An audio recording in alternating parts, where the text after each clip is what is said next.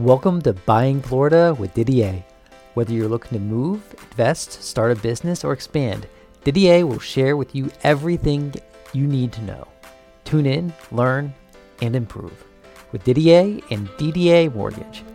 Now, here's your host, Didier.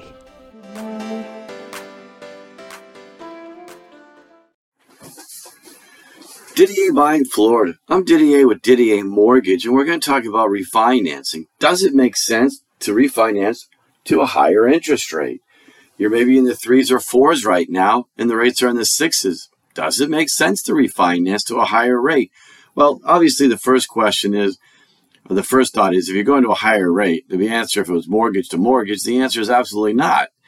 But what are we doing if we do refinance? Are we consolidating credit card debt? If credit card debts are in the 20% range and you have a lot of it, would it make sense?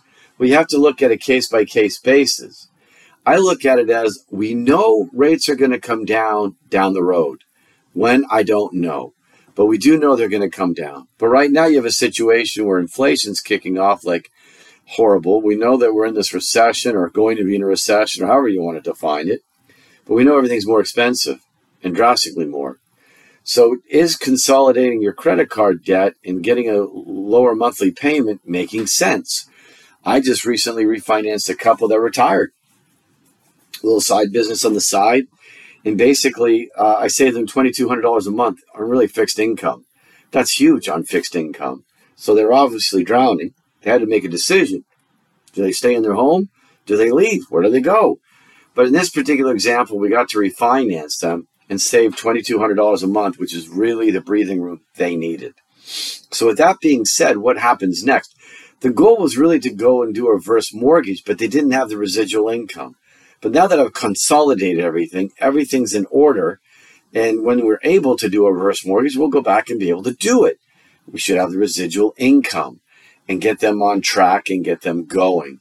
So that's something that we, you know, it's kind of like pre planning getting rid of the debt to survive, and then getting no mortgage payment to enjoy the retirement years. What is your particular situation? Are you consolidating, saving $1,000, $1,500 a month? For example, if you're saving $1,500 a month and your closing cost with LDDO is five grand, well, that took you four, you know, five grand, like three and a half months. So three and a half months recuperated. So then when the rates really do come down, and you drop your interest rate by, you know, three, four percent or whatever the case may be, you may be doing the same thing where it only takes three or four or five or six or seven, worse, eight months to recuperate your closing costs. So you just got to justify what's going on to meet what's happening in our environment and what's going on with business, jobs, the cost of everything going up. So it's kind of like robbing Peter to pay Paul, but it may make sense to do what you need today in order that you can go ahead and do another refi and survive during the times that we're living in. So I just think every case is a case by case basis. I, I don't think they knew they had 75. It was a husband and wife. They, they didn't know that they had 75. He thought he had 35,000. He had 75 grand. And so now they got breathing room. Now they don't have that headache. Now they can rest back knowing they can stay in their home that they've been in for years and get ready for the next venture. And their their adventure is going to be a reverse mortgage and no mortgage payment. But what your adventure is going to be, will that be the same, or are is going to be to refinance again and to go into a lower rate and a lower payment? So it's kind of like lowering the payment once, lowering the payment twice. So I hope I've been informative. Every situation is different. And I think that, you know, paying all that exorbitant costs on credit cards is senseless, useless, waste and that it really should be on your mortgage. And if you get the deductions, you know, with your interest, if you're in that bracket, it just helps you more. You're not getting any breaks with the credit cards.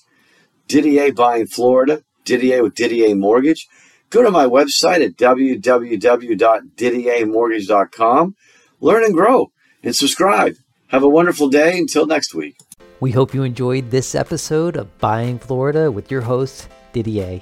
For more information and to apply for a loan, please visit ddamortgage.com. That's ddamortgage.com. Or click on the link in the show notes. If you enjoyed this episode, please be sure to like, share, and subscribe. Have a great day.